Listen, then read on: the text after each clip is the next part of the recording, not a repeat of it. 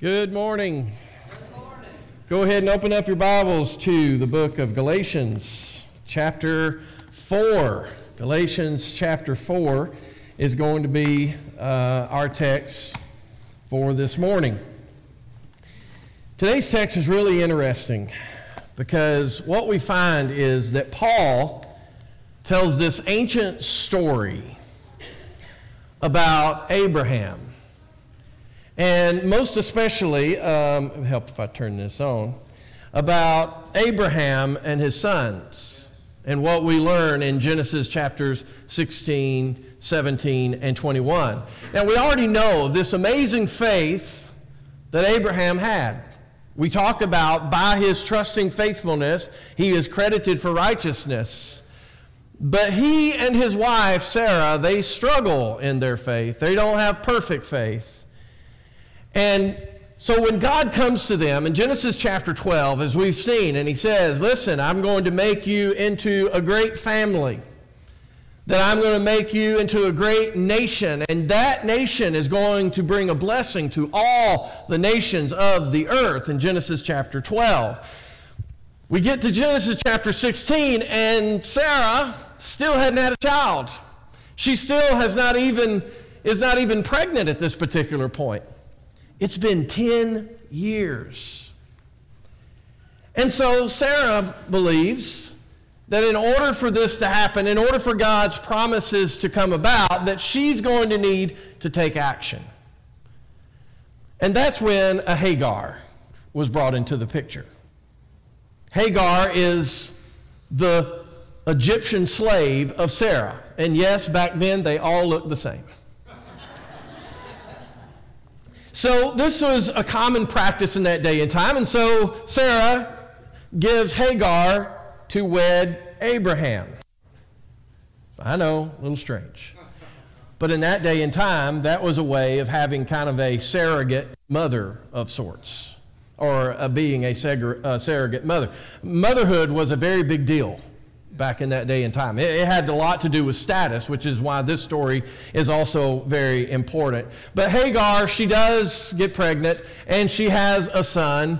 Uh, well, actually, she gets pregnant, and, and Sarah and Hagar are not dealing with each other very well. And the reason is because she now is pregnant. And because of the way that looks, as far as in that status in that day and time, even though she was her slave, she now no longer is respecting Sarah. This is how strong this motherhood thing was back in the day. And so she goes to Abraham and she blames Abraham. Now, guys, y'all knew this was coming, right? She blames Abraham, says, You got to do something about this. And he says, Listen, do with her what you please. And he starts mistreating her to a point that finally she goes off the screen. She leaves. An angel of the Lord goes and catches up with Hagar, which may have been Jesus Christ himself. That's a whole other story within itself. And, and she says, Listen, go back and be obedient to Sarah. Have this child. And the angel says, You are going to be blessed. And your child is going to be blessed. So she comes back. She does have a child, and this child's name is Ishmael. Ishmael means God hears, which is uh, kind of an interesting take on things. So we get to chapter 17, and, and Yahweh appears before Abraham again. And he gives about this, this promise once again. I'm going all crazy on my screen here. Yahweh appears before Abraham again, and he is now 99 years old. His wife is now 90 years old. And he, he reaffirms his promise I'm going to give you this great family. I'm going to make you into a great family. And he gives them the, the sign of the covenant of this promise, which was circumcision at that particular time. And sure enough, Sarah is able to have a child. Now, or before she's had a child, Abraham, he's thinking to himself, well, you know, if only God would accept Ishmael. That's what it says in chapter 17. And God says, I'm not taking him, I'm making this covenant with you and Sarah. And she does get pregnant, and she has a child and his name is Isaac. And his name means he laughs. Now, the reason it's called He Laughs is because during this whole process, when God comes to them and says, you know, when, when Sarah's 90 years old and Abraham's 99, that she's going to actually bear a child, Abraham laughs about that because women don't get pregnant at that age. Sarah also laughs when the angel of the Lord comes to her and tells her the same thing because she knows that her womb is dead. But God comes through, doesn't he? And Isaac comes about. So at least everyone's happy now, right? Well, they were for a time. Isaac finally reaches the age of being weaned. Well, I don't know exactly what age that is. It's probably maybe even longer than, than we think in our terms today. But it was a big deal. I mean, we don't think about it today. I mean, I'm sure some women are like, I'm finally glad, you know, weaning off this child. But in that day and time, they had a big celebration. It was a big deal. And it was during this celebration that Sarah catches Ishmael mocking Isaac. Ishmael's now 13 years old. Now, here's where understanding words is so important because the word Ishmael, I mean, the word mocking means to laugh. What does Isaac mean? He laughs. In other words, Ishmael is Isaacing. He is taking Isaac's place. This was more than just making fun of the kid and sticking its tongue out at him, okay? This was a very big deal. And it's from this that she goes to Abraham, Sarah does, and says, Drive out this slave with her son, for the son of this slave will not be a co heir with my son Isaac. And this was not easy for Abraham to do. He absolutely loved Ishmael. But he also knew that she was right. And God comes and confirms this as well. And, and let me say this that, that God takes care of Hagar. He takes care of Ishmael. And there is a blessing that's brought upon them. But this is a tragic situation. But God had a plan. And this was the plan by which all the nations of the earth were to be blessed. Now we're ready to go to Galatians. Let's go to chapter 4, beginning in verse 21. He says, Tell me, you who want to be under the law, don't you hear the law? For it is written that Abraham had two sons, one by a slave and the other by a free woman. But the one by the slave was born according to the flesh, while the one by the free woman was born as a result of a promise. These things are illustrations, they are allegories, they are figuratively used for women, uh, for the women represent the two covenants. One is from Mount Sinai and bears children into slavery. This is Hagar. Now, Hagar is Mount Sinai in Arabia and, the cor- and corresponds to the present Jerusalem, for she is in slavery with her children. But the Jerusalem above is free, and she is our mother. For it is written, Rejoice, O barren woman, who does not give birth. Break forth and shout you who are not in labor, for the child of the desolate are many, more numerous than those of the woman who has a husband. Now you, brothers, like Isaac, are children of promise. But just as then the child born according to the flesh persecuted the one born according to the Spirit, so also now. But what does the Scripture say? Throw out the slave and her son, for the son of the slave will never inherit with the son of the free woman. Therefore, brothers, we are not children of the slave, but of the free woman. Christ has liberated us into freedom.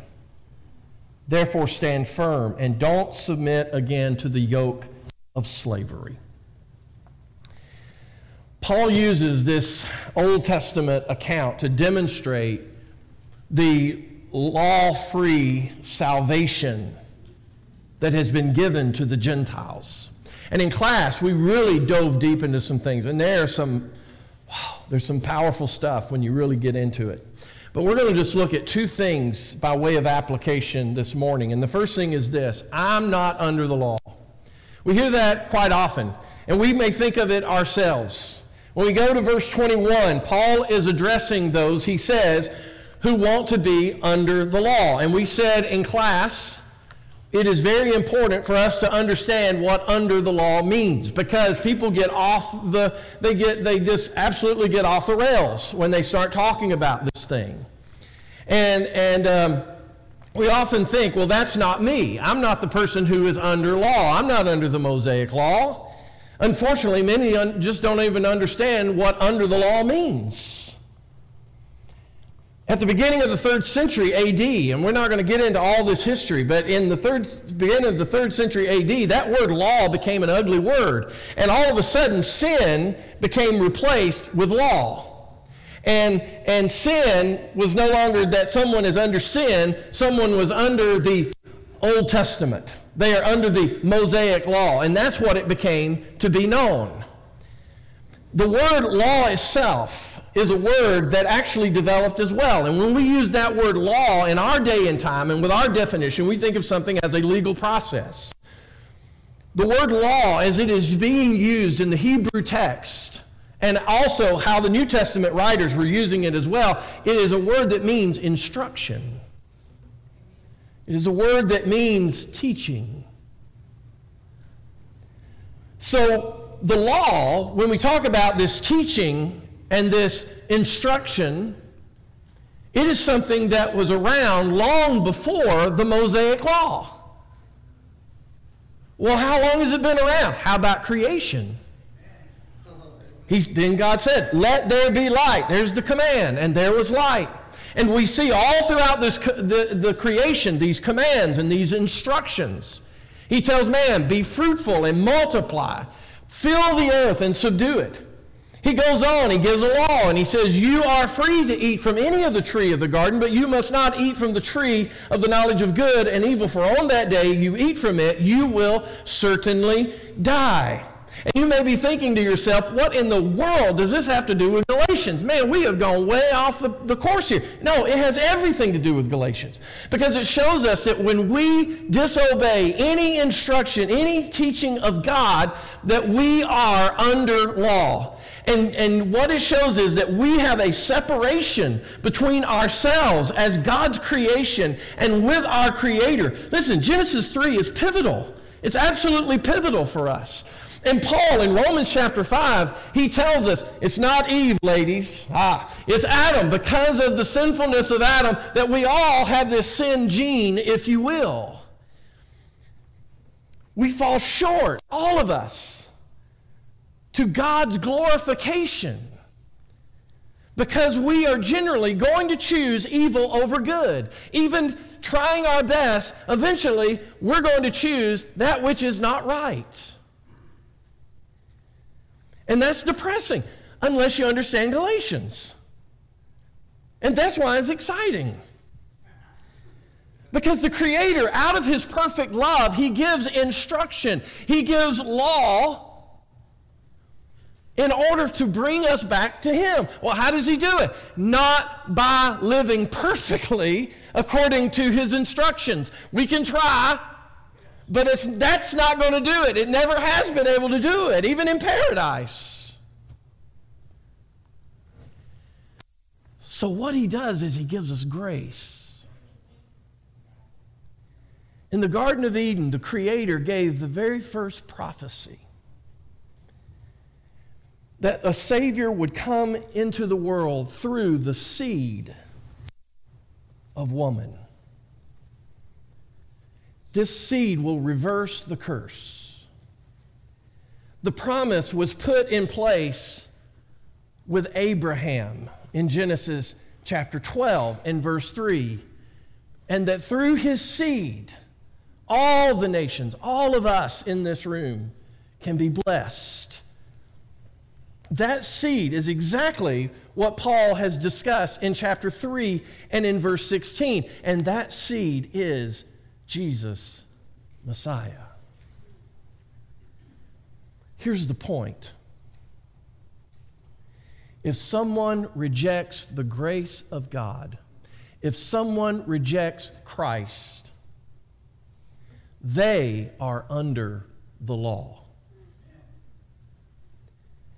The law teaches us that we are under sin, that we are guilty. You may be thinking, yeah, but I'm not Jewish, so the law of Moses doesn't apply to me, and that's what we think, and that's what we say. But when Paul speaks of those who are under the law, he is speaking of any legal system of any kind that we follow. And that could be Mosaic, that could be Roman law, that could be natural law. But all of those are under the curse. Even the laws of our land are not kept perfectly. Trying to keep the law, if nothing else, should teach us that we cannot do it of ourselves. It should teach us that it is impossible for us to live this perfect life. Being under the law, folks, is being under the power and the authority of sin. That's what under the law means. Now we're ready to make this personal. Because if you believe that you are saved because you are a good, moral person, you're under the law. And that means that you're relying on your own perfection to goodness and morality. That's what that means. And some people say they may choose, I will be under the law in that situation because I believe I'm a good person. We have to ask ourselves, well, have you ever stolen anything? You go, oh, I've never been, I don't go out into stores and steal things. Well, you know what? It could just be something very small, very simple, something very cheap from where you work. Have you, have you ever gone over the speed limit? I'm not going to make you sh- raise your hands because that means I'll have to do it too. As citizens under the law of this city, this county, this state, then I am under the law if I have ever broken that law. Many times we're tempted to make up our own law of what we think counts. Okay, this is what makes me a good person or a bad person. And so we say, okay, uh, on my list, I've got murder. Everybody, yep, yeah, all right, we'll put that murder because that we know that's bad. I've never murdered. Or we may, we may say, okay, we all will agree that someone who uh, sexually assaults another person we say that is evil. That's wrong. Yes, we've all got that on there. Yes, see, I've never done that before. We can do that with someone who would go out and kidnap a child. When we say, yes, that's bad, but hey, so far I'm doing great. Now, with the rest of it, what we do is we have our laws of morality that we have an asterisk beside. You know what I mean? Uh, we say things like, you know what? Um, Stealing is wrong. Uh, I've never been arrested for stealing, and, and I think that would be wrong. Uh, although, if a person's poor, or if a person feels like their boss isn't paying them what they're worth, it's okay to take some stuff. You see our asterisk. We, we all would agree that lying is bad. None of us want to be lied to. We, we, we we just detest lying, unless, of course, it's a little white lie. You know? Uh, you know, I mean, if I lie and, you know, I'm even trying to protect the other person. And so we've got our asterisk beside lying. And we do our best to downplay sins that we commit because we want to think that we're good. We want to think that we are moral. And if you know the story of Abraham and Sarah, these people of great faith, they also told a little white lie to a king. And you can go back and read it tonight, it's really fascinating. You read the history of Judaism, folks.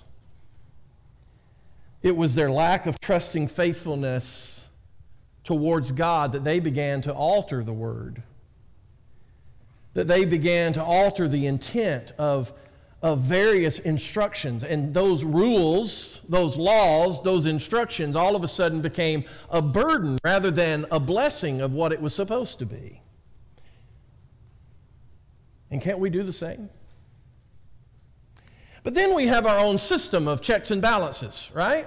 Okay, okay, you got me that I, I, do some things sometimes, but you know, I'm still not a murderer. I've never, you know, sexually abused anybody. I'm not a kidnapper and things of that sort. And so, yeah, there are these things over here, but I believe that I am a good person because I give to charitable organizations. Because I, I go out and I feed people who may be sick or I go and I do something kind to my neighbor. So because I put in these deposits of good, it, it just comes over here and it balances out that goodness. Folks, that's if that's the way you live, you're living under the law. Reread the story of Abra, Abraham and Sarah. God tells them, You're going to have a child, and you're going to have a child of promise. All they had to do was trust God.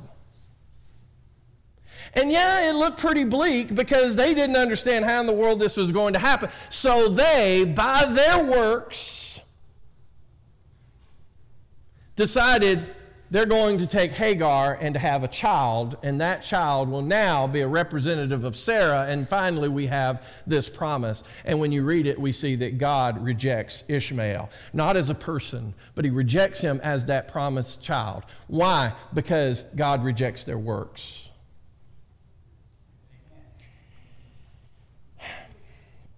There is no amount of works that can justify you. Read Galatians 2 and verse 16. You cannot receive the Spirit of God by following law.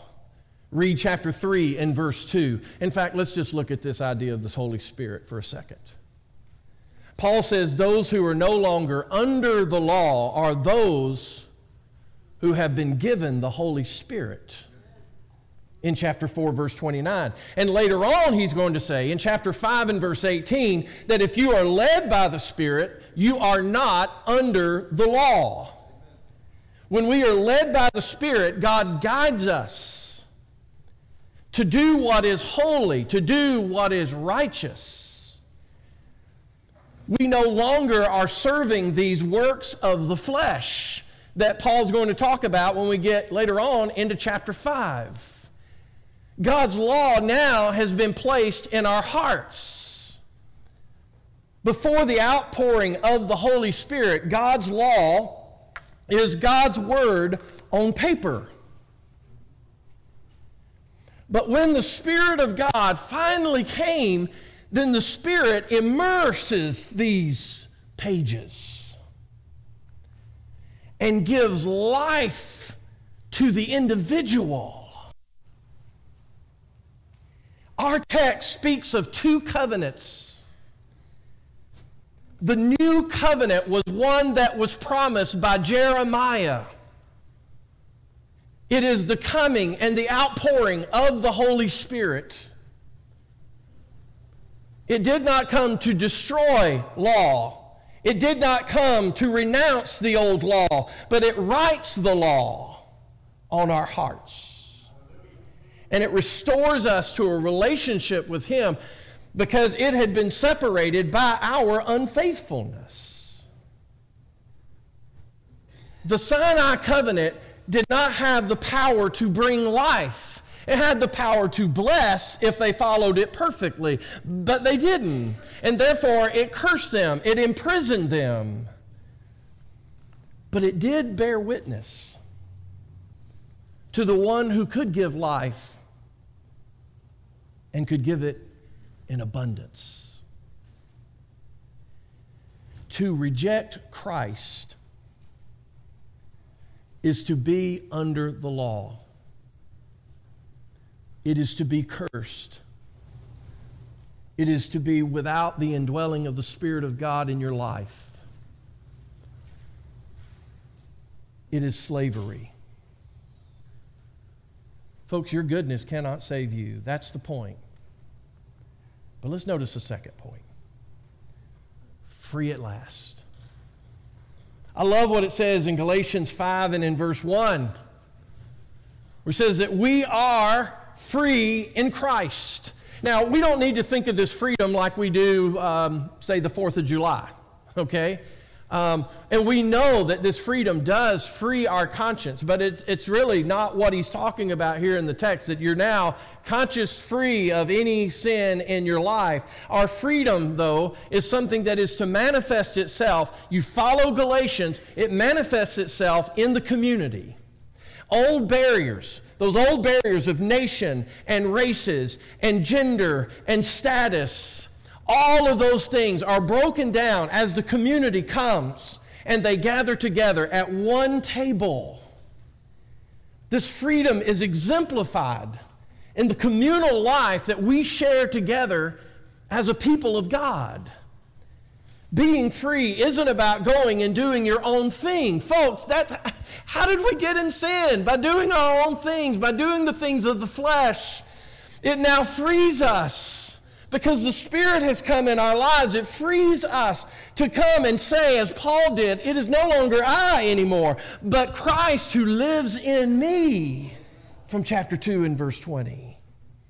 A freedom of mutual service to each other, a, freedom, a, a, a freedom of mutual love to one another. And Paul says, You stand firm in that freedom. You resist the pressure from anyone who would dare take away the freedom that you have in Christ. And to say that you are not in fellowship, that you are not united, that you are not a part of us, that you are someone who is separated from us because you don't think like I think. Because you're not doing all the things that I believe ought to be done.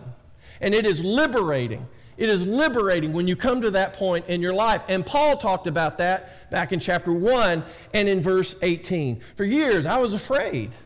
I was afraid to have any thoughts that were different than, than, than thoughts that, that things that I had been taught my whole life. It wasn't that I wanted to go rogue. It wasn't that I wanted to be different. In fact, right the opposite, because I did not know that if I show some things that I studied, when I see things in their context and I see that these things are different from things that we have been taught in our movement for 200 years, I was afraid of what people would say, what people would do. But here I come to a conclusion and I say, it is not other people who determine my freedom. It is Jesus Christ. And it's only in Him that I please. You look again to the scripture that Paul quoted in Genesis chapter 21 and in verse 10, which is verse 30 of Galatians chapter 4. This is the climax that, that Paul is dealing with as he's talking about Sarah and Hagar as an illustration of these Galatian believers. And what he says here is that these legalistic missionaries, that they are in the column of the slave. They are the ones who line up with Hagar and Ishmael and the flesh. This passage is Sarah demanding to Abraham to throw out the slave and her child who will never share in this inheritance. And Paul lifts this out of its simple context of Genesis. And he tells us these, these Galatians that you are the ones who are free in Christ. You are the ones who come from Sarah and Isaac and of the heaven or of the Jerusalem above. Folks, our freedom is a precious gift to us. It is not an achievement. We must not allow others to misuse Scripture, to use Scripture towards old traditions that enslave us once again if there ever comes a time when the church is being divided because of legalistic thoughts, the one creating division has to be talked to. They have to repent. And if not, they have to be cast out. That's what Paul says to the legalistic missionaries. they are to be cast out.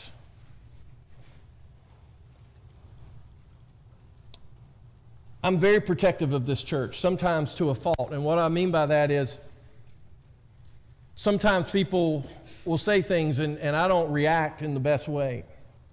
And that's something I have to work on. But I defend the freedoms of the people of this church, and I defend even freedoms that I don't participate in myself. We have people sometimes, they come into this place and they judge everything that we do. They become critical of all kinds of things that are non biblical issues. Now, don't get me wrong, I don't mind people coming and asking. In fact, I think they should. If there's something we're doing that, that you're not used to, it's okay. Come and ask.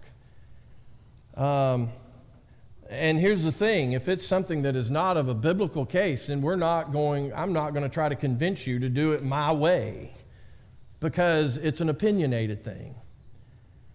What I'm talking about, people are those who believe they have it all figured out. And they come in, and their whole, their whole process is not to grow in Christ, but to point out all the unsound things that are being done. And they will be tolerated for a time, but eventually they'll be asked to leave if they cannot respect differences. It's okay to think differently, but it's another thing to respect those differences. Here's the thing I don't agree with everybody in this room. I know people that are part of this church family, they are on completely opposite sides of the aisle. But I don't get the idea that, that the church is being divided by that. And that's okay, because here's the thing we want people to grow, and we want them to grow at their own pace. Everyone doesn't have to be where I am. And I don't have to be exactly where some of you are. I continue to grow. But the unity, if the unity of the church is at stake, that's a whole other thing. We want people to sit down and talk and discuss and open the Bible and try to understand the context of what God's word is teaching us. And sometimes we're just, we're just not going to get there. You know what? We're just not. And it's not a matter of people just wanting to do it their way or not do it their way, but we can get up and we can still love each other in a mutual kind of Christian love towards one another. That's different than being hateful and accusatory and rolling your eyes and calling names. That's not the way to do it. That's different than saying, okay, here is what I want you to know and I want you to believe, but you will not listen or even contemplate the other side to things. That neither is acceptable. We try to keep things in context, and we try to do it the best we can. But we're talking about a 21st century and a first century. And we know that there's a lot of things that we continue to learn and that we continue to grow. But the things that are of doctrine, that we can only be freed in Christ. That only by this trusting faithfulness in God can we be justified. That only by through baptism uh, do we, are we clothed in Jesus?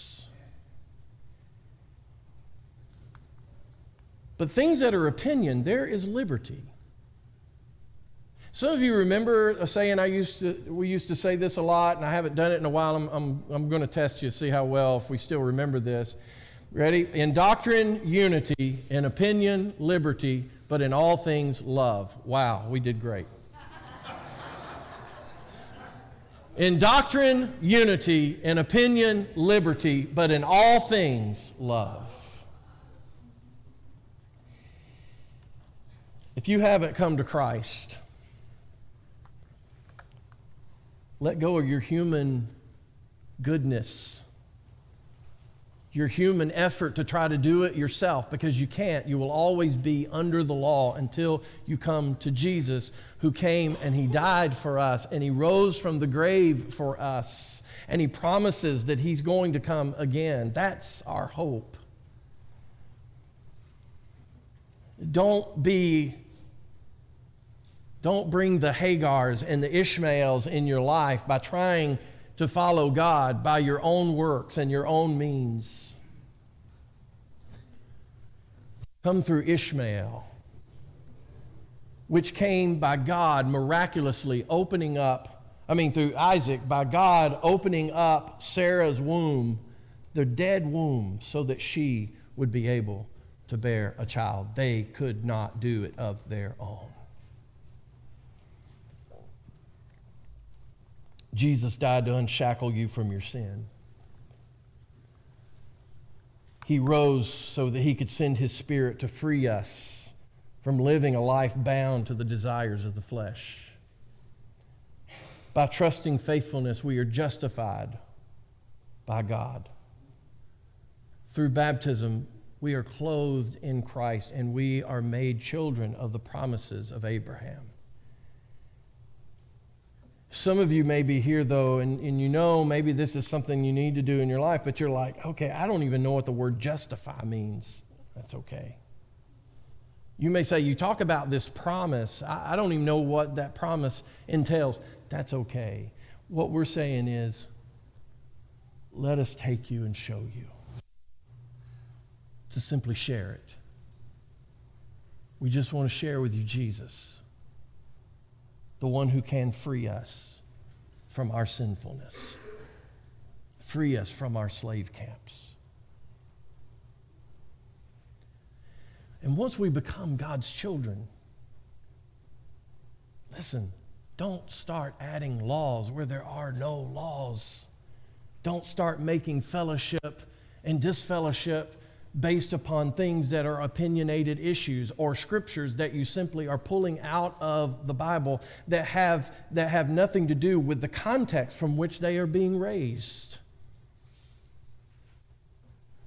We are free in Christ to follow Jesus and to serve each other and to love one another. And we are going to continue to do that. If we can help you in any way, we urge you to come now. Together we stand and as we sing.